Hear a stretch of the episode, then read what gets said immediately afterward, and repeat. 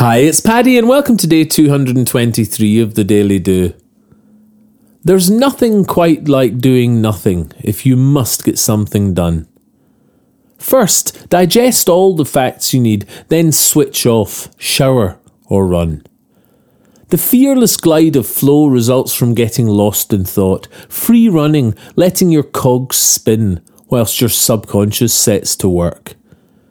A relaxing mind allows the brain to fuse deeper, broad-reaching connections, to throw up answers, solve your problems. Yes, doing nothing is an action.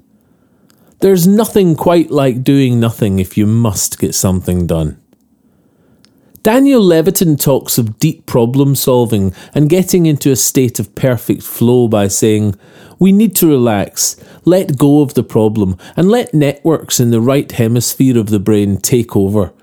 The second or so preceding insight is accompanied by a burst of gamma waves, which bind together disparate neural networks, effectively binding thoughts that were seemingly unrelated into a coherent new whole.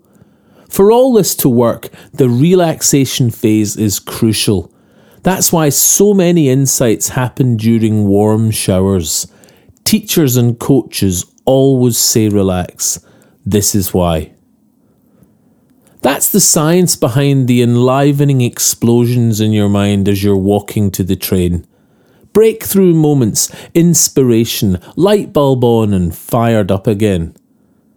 If seized upon, these insights can lead to the state of flow, where fear and self-criticism dwindle and you see only green lights and go.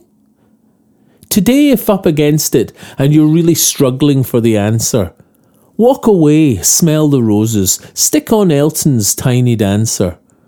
Let your mind get busy in the deep end of its pool. There's nothing quite like doing nothing when you've got stuff to do.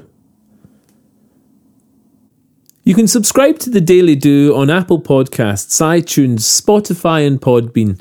Or if you'd like a morning email from The Daily Do with a link to that day's episode, subscribe beneath the audio player at www.thedailydo.co or say hi on Instagram, Facebook and Twitter at The Daily Do.